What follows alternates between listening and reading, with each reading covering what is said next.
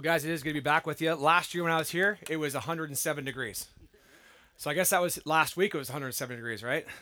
Yeah, it was hot. So today's tonight's, beautiful. And uh, let me do a couple things before I get started because we're gonna get started. We're gonna move fast. And my goal is to uh, try to introduce you to a, I think a theme and a topic that doesn't get addressed a lot. I've actually not addressed it a lot in my own personal ministry, so I'm excited to bring it to you tonight on the righteous life of Christ.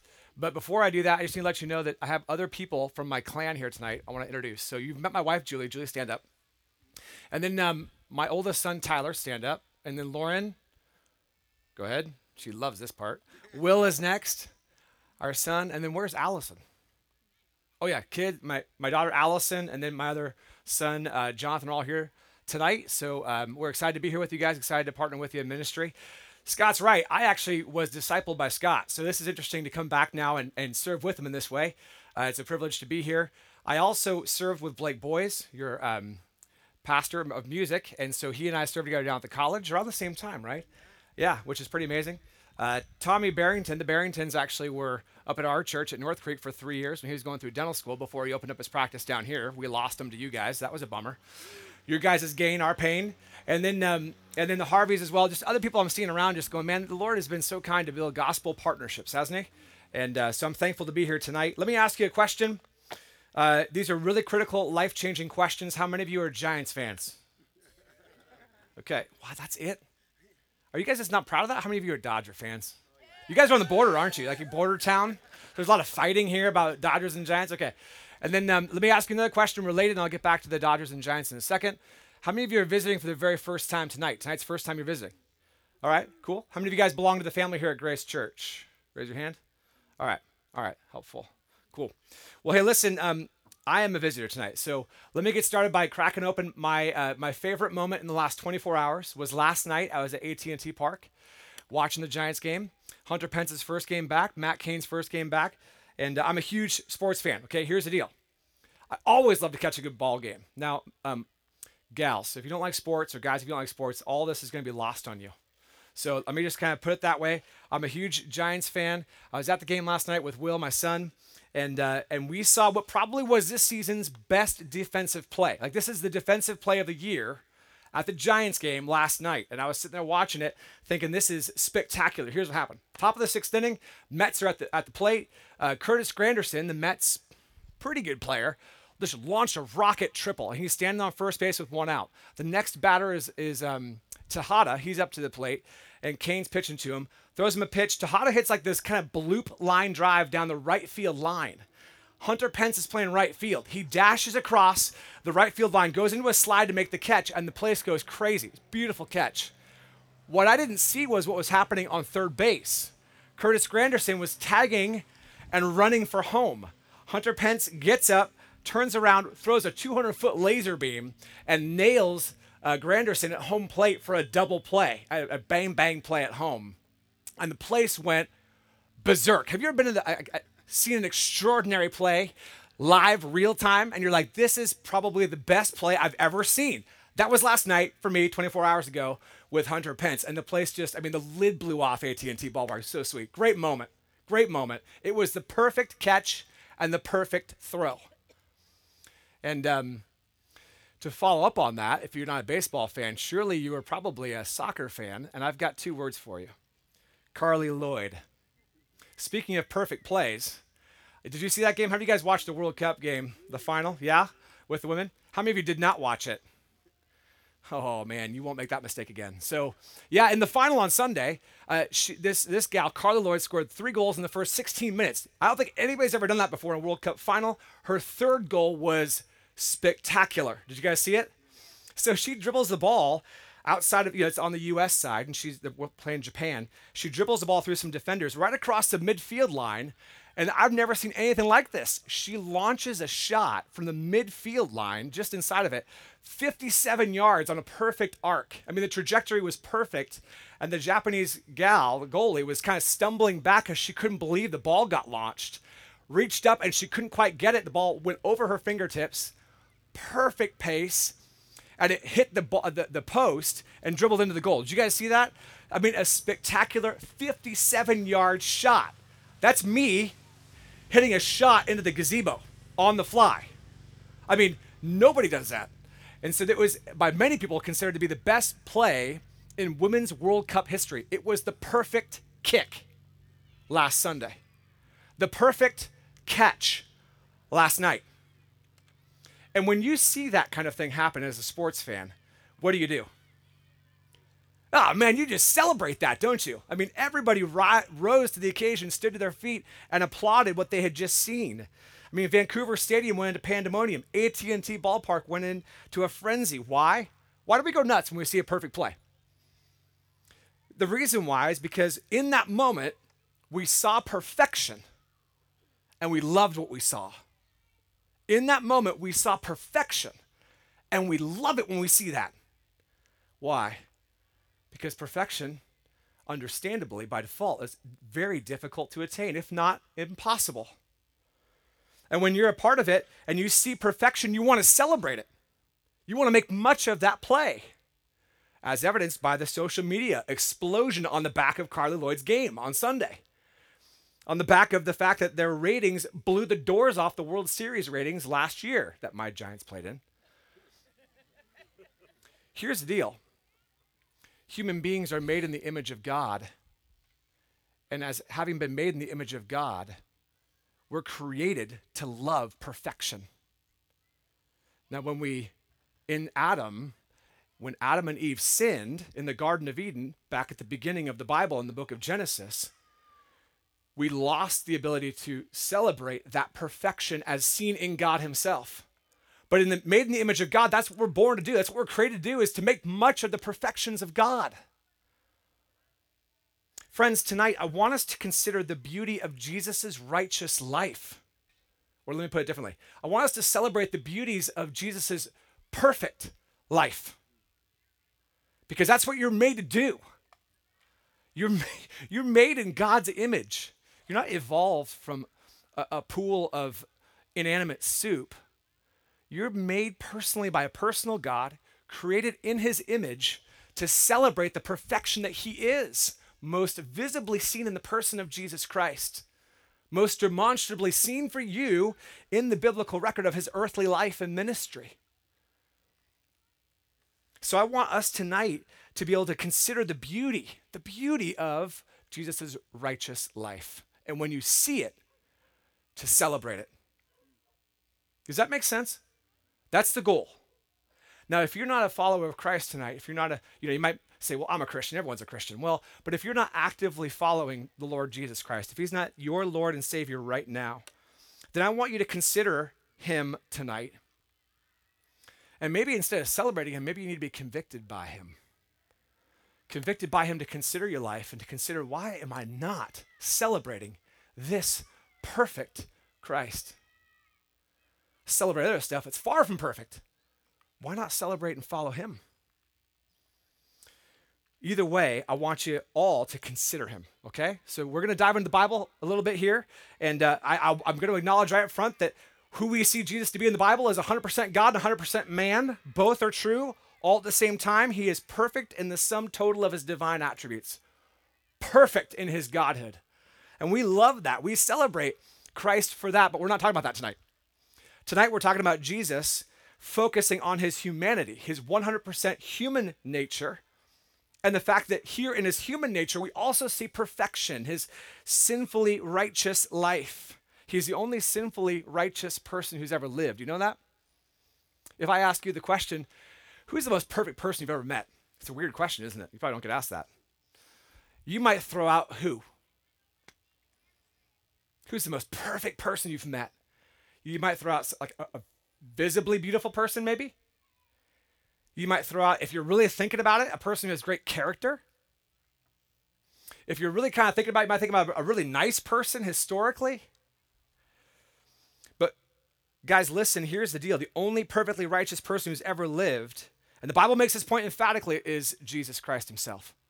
So here's what I want us to consider tonight. I want us just to march through his life and to consider his perfection in his humanity at every step, and then have some implication, application, and then we'll close. Okay? That's the game plan. You ready? So, number one, consider his birth as perfectly holy. His birth as perfectly holy. In Luke chapter 1, verse 35, let's not forget about the fact that Jesus was born holy. It says in Luke 20, 126, in the sixth month, the angel Gabriel was sent from God to a city of Galilee named Nazareth to a virgin betrothed to a man whose name was Joseph, and the virgin's name was Mary. You're probably familiar with that, right? This is Christmas in July. But this angel comes to Mary and says, Greetings, O favored one. You're going to have the Holy Spirit uh, give you a child, and his name will be called the Most High. And the Lord God will give to him the throne of his father David. Watch this here in verse 33. He will reign over the house of Jacob forever, and of his kingdom there will be no end. Mary said to the angel, How can this be since I'm a virgin? And the angel answered her, The Holy Spirit will come upon you, and the power of the Most High will overshadow you.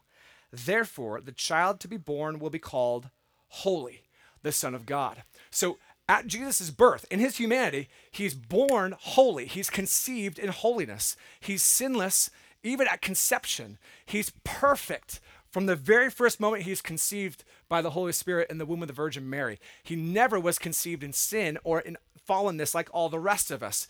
He's categorically different than us from the very beginning of his human existence. You got it? So that's something that we need to make sure that we understand. Even in verse 37, it says, Nothing will be impossible with God. Because you ask yourself, well, how can a virgin conceive a child? Well, nothing's impossible with God. The Holy Spirit made it happen. And that's how Jesus was born perfectly holy. Point number one. Point number two. This is where it gets fun. Because if you have, how many of you guys have kids? Kids, anybody? Okay. Check this out. Because you all were kids once. His childhood was perfectly obedient. Yeah, just how about them apples? Turn to Luke chapter 2 verse 51 for a second. That's where we see the text on this. Luke 2:51 says this.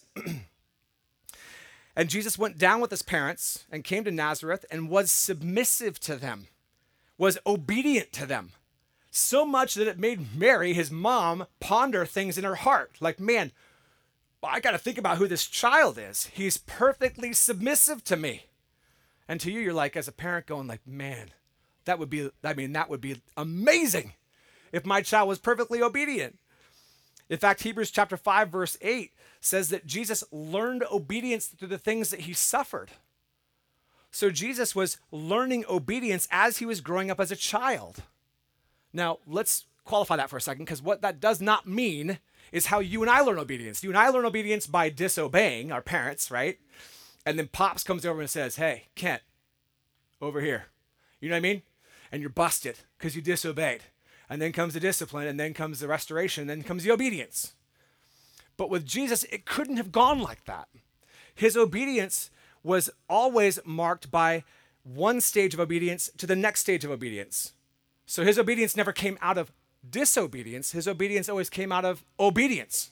Here's how my son, who's a toddler at four, obeys, hopefully. And then when he grows older, he obeys in different ways, right? He matures in his obedience. He learns obedience as he gets older. A toddler doesn't obey like a, like a boy obeys, and obey, a boy doesn't obey like a teenager obeys. But you can grow in your obedience in that way. Jesus learned obedience as he grew through the things that he suffered. And so, from toddler obedience to manhood obedience, his childhood was perfectly obedient. Luke 2 51, Hebrews chapter 5, verse 8. Now, let me just throw this out to you for your consideration. A toddler who never disobeys.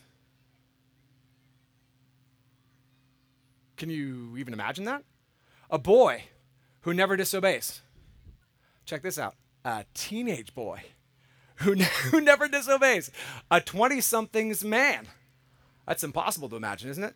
A 20 somethings man who doesn't disobey. I mean, it really is a remarkable thing to stop and consider Jesus' perfect obedience at every step.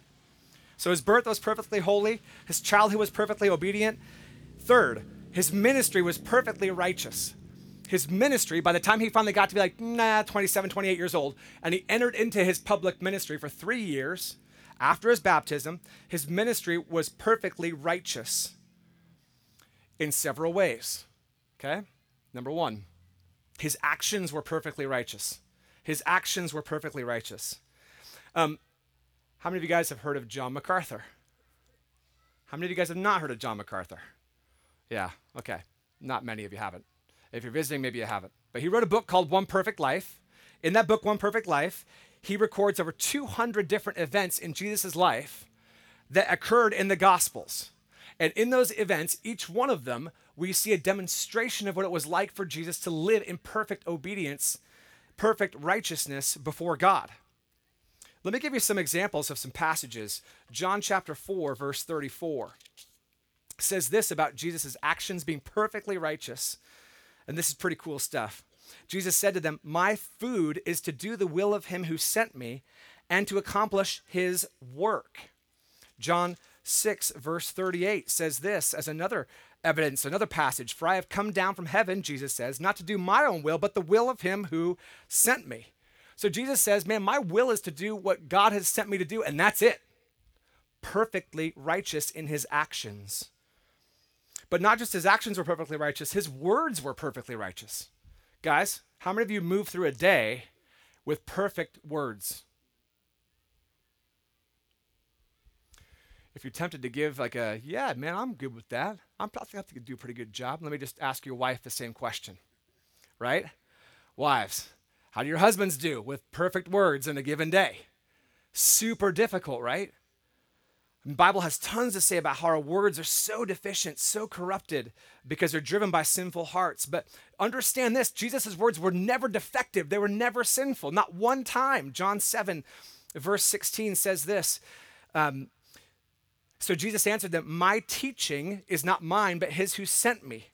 So he's speaking God's words. John chapter 12, verse 49 says this For I have not spoken on my own authority, but the Father who sent me has himself given me a commandment what to say and what to speak. In other words, Jesus never spoke one word that wasn't commanded from him for the Father to speak. So his words were connected to God the Father himself. He never spoke on his own, he always spoke God's words. And as a result of that, Peter says, Lord, who are we going to go to? You have the words of eternal life. When Jesus speaks, his words carry the weight of eternal life. John 6 68. His actions were righteous, his words were righteous. And then number three, his heart was perfectly righteous. His heart was perfectly righteous. I mean, listen, if you were to know someone who did the right thing all the time, you'd be amazed, right? But if you were to know someone who spoke the right thing all the time, you'd be more amazed, I think. It's harder to control your tongue than it is to control your hands. But it's impossible, even for an hour, to control your heart. I mean, if you're honest with yourself, even if you're here as a visitor, you've never thought about your heart or about your mind, you know how rapidly your mind can wander away into something not right. Not even for an hour can you control your heart. The Bible says you can't control your heart for a second. And so Jesus was just the opposite of you and me. I mean, stop and think about the fact that his heart was always in the right place. Can you imagine? I mean, if he was standing right here, he would never be defective in action, word, or heart. What does that look like? It looks like this John 5, verse 30. This is so sweet, man. I seek not my own will, but I seek the will of God who sent me. Seeking, pursuing, chasing hard after. That was his heart. Matthew 26, 39 says, My Father, if it's possible, let this cup pass from me. Yet not what I will, but what your will is to be done, let it be done. So he, he pushed his will down so that he could have God's will be done in the uppermost evidence of um, ex- expression of things. Psalm 40, verses 7 and 8, Jesus said, I think, Behold, I have come in the scroll of your book, it's written of me, I delight to do your will, O my God. Your law is in my heart. Jesus delights to do God's will all the time. From his heart, from the inside out, he delights to do what God wants him to do. And even more than this, how about this? Isaiah 52, 13. My servant will deal wisely. Speaking of Christ. In other words, Jesus always did was not just the right thing, he did the wise thing. And there's a lot of things in life that aren't necessarily sinful or good, they're just wise and unwise. And Jesus always did the wise thing, the prudent thing. If there's a bunch of good options, he always chose the best, striking in his wisdom. So Christ's obedience always came from his heart as a willing, joyous yielding of himself to his Father's will and law. Never was it artificial and outward. Never once. He never was a fake for a second. He never put up a front for a minute. You never had to wonder what he was thinking in any given uh, conversation you have with him a remarkable life in actions, in words, and from the heart. From the manger at his birth, to Nazareth in his childhood, to his baptism at the beginning of his ministry, to his ministry in Galilee to the north, Judah to the south, his conflicts in Jerusalem with the religious leaders, all along the way to the anguish of the cross at the very end, never once did Jesus make the wrong call about anything. I don't think we could even begin to relate to how perfectly righteous a life could look. We'd have a hard time even relating to him. And you have an evidence of that by people's continual response to Jesus. Every time they interacted with him at any length, here was the response they were in awe, or they were astonished, or depart from me, Lord, for I'm a sinful man, or falling at his feet and worshiping him. Why? Because you can't even imagine a righteous life like this until you see it for yourself. And when you see it, you want to celebrate it. At least that's how it goes in the Bible. Can I read to you some things that he never did?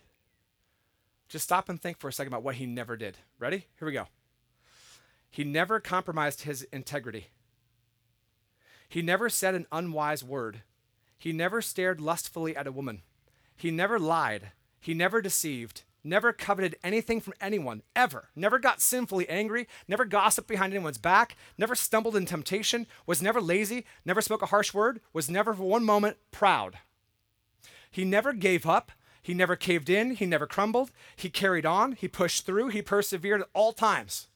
Here's what he was like if you could meet him.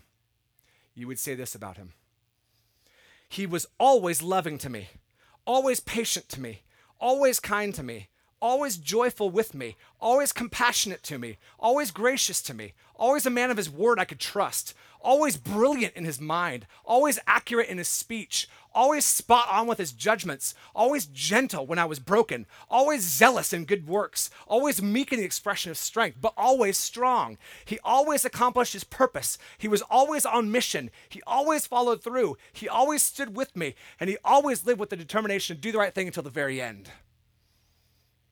You've never met a life like this, not even close.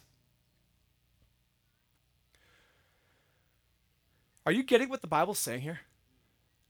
He is so much different than you and me.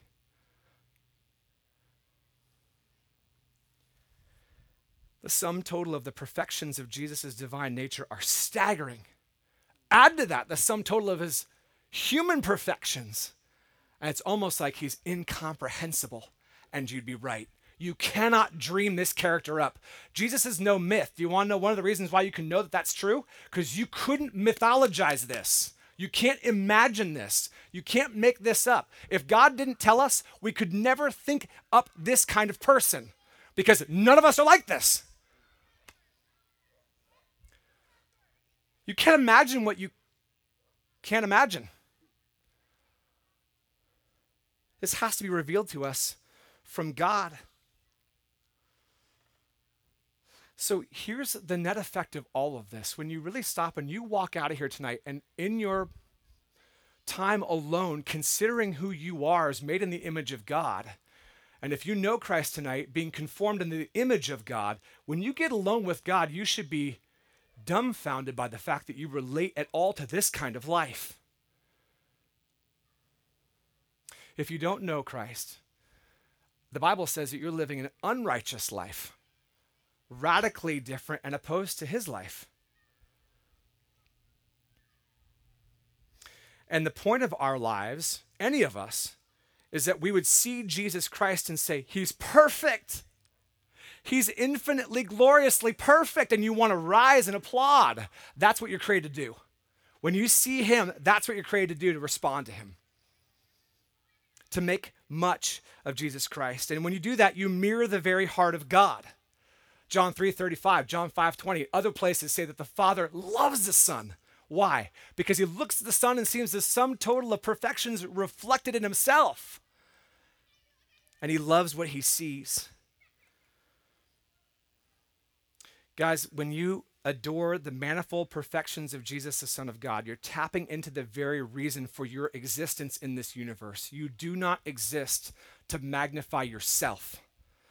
That's the message that the world is pumping at you every day.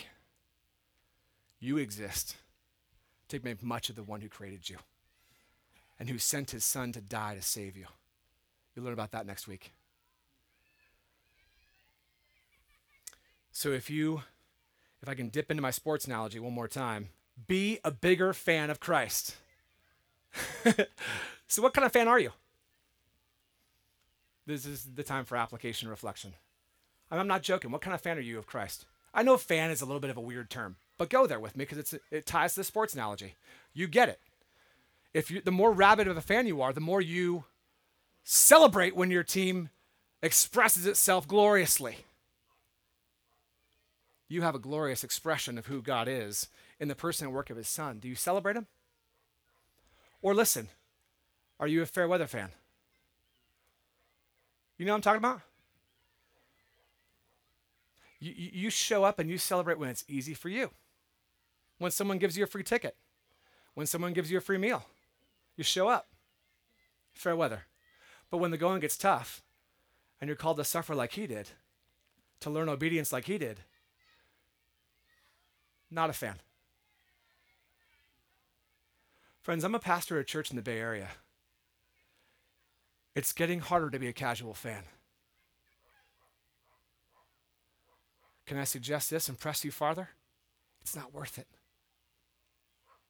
Why bother? Just check out.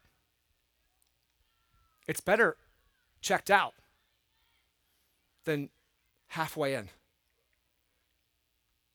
What kind of fan are you?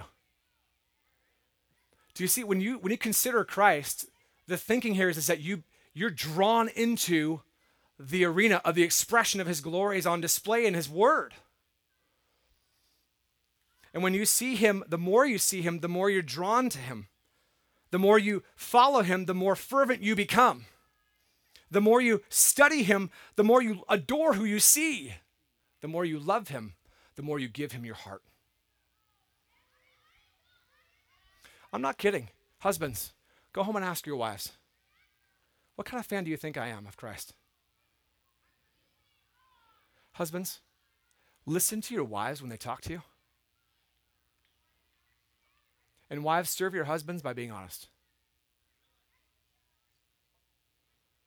Wives, when you've said your piece, ask your husbands what kind of fan he thinks you are of Christ. And listen. Listen for the sake of your soul.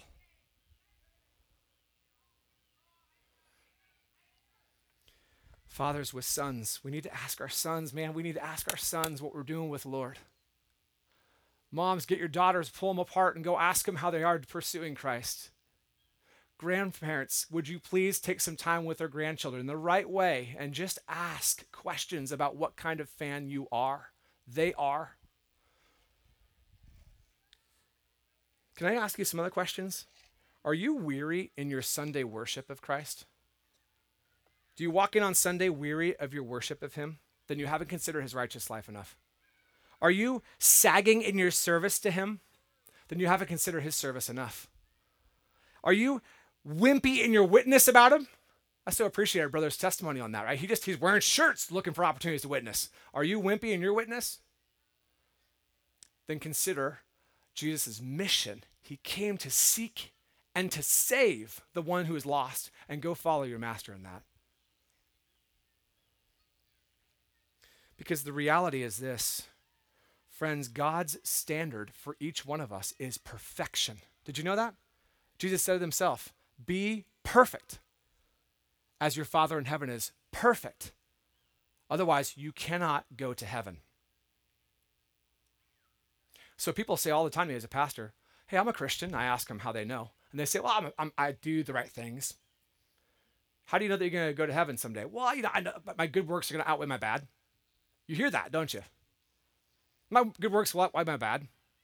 The Bible says in James chapter 1 that whoever um, keeps the whole law but sins in one part of it is guilty of breaking all of the law. So perfection means that you never fail in one point, and that's God's standard to let people into his heaven. If you're hoping to get to heaven on the back of your own good works, friend, you are lost. And the only solution you have is this is the good news about the Lord Jesus Christ. His perfect life can be yours. It can be credited to your account as you trust in him and follow him as your Lord and Savior. His perfect life can be credited to you so that when you die and you stand before the Father someday and he says, Why shall I let you into my heaven? You can say, You can say, because I've trusted in the only life that was perfectly lived, and his righteousness is mine by faith in him. And God the Father will say, Come on in. But if you try to say things like, No, I trusted in myself, my own good deeds against my bad deeds, that won't work. The Bible tells us that the only way to God is through Jesus Christ, who lived a perfect life and died a perfect death on your behalf. Listen, Jesus Christ was perfect not for three hours at a baseball game, not for three seconds kicking a perfect shot, but for 30 years in every aspect of life. Not a single sinful thought, never an evil deed, never a wicked word. Perfect. This is the re- one of the reasons. It's one of the reasons why you love him so much if you know him tonight. You're hardwired to love perfection when you see it. You can see perfection right here. His name is Christ. See him and celebrate him with your life. Now, and when you see him at the end of the age, you'll celebrate him forever. There will be a day in heaven where all of the saved will be gathered together around Christ. And when we all lay our eyes on the perfect Lamb of God, the, the, applause and the celebration and the partying that will happen then will outstrip anything you ever see in your life put together. That will be quite a display of not just perfection, but of our pure, perfectly beautiful Lord and Savior, Jesus Christ. Listen, here's the deal. I, I exist as a pastor to point people to Christ. So does Scott. If you want to talk about this, man, there's nothing more to talk about with you. If you have questions about this, than this topic. And I, I would just encourage you to come find us afterwards. I'm going to close in prayer. Scott, I think you're going to have some thoughts for us. So please come find me. Please come find Scott. Man, there's nothing more important in your life than getting this thing right. Okay? So I just want to invite you to come and find us afterwards. We'd be delighted to talk to you about the delight of our life in the Lord Jesus Christ. So let me pray for you and ask for God's help. Thanks so much for having me. We'll close in prayer. Father, thank you so much for this time. Truly, we are so blessed to be in Christ for those of us who know you.